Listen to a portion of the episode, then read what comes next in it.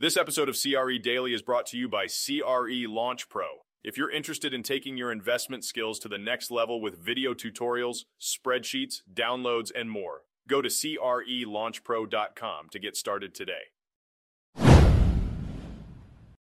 Today, we're delving into the role of smaller banks in the commercial real estate sector. A recent analysis from Bloomberg is shedding light on a topic that's raising eyebrows in the financial world.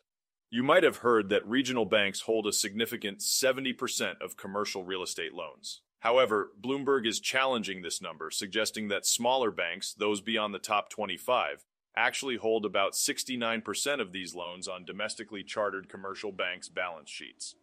But here's the twist these aren't the only players in the lending game. As of March's end, both large and small domestic banks collectively hold around 47% of all commercial real estate loans, according to Federal Reserve data.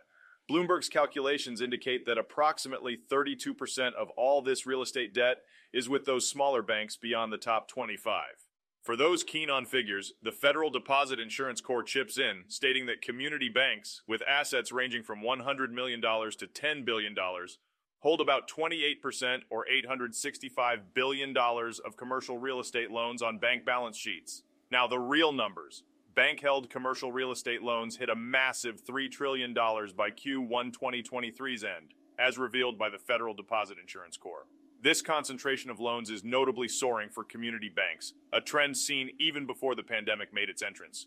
To round it off, data from MSCI Real Capital Analytics joins the conversation, noting that the share of commercial real estate loans from local and regional banks surged from 15% in late 2018 to an impressive 31% today. So there you have it.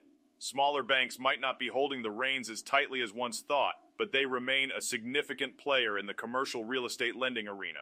Keep those calculators handy because the equations in the financial world are always evolving. This is Tyler Cauble signing off.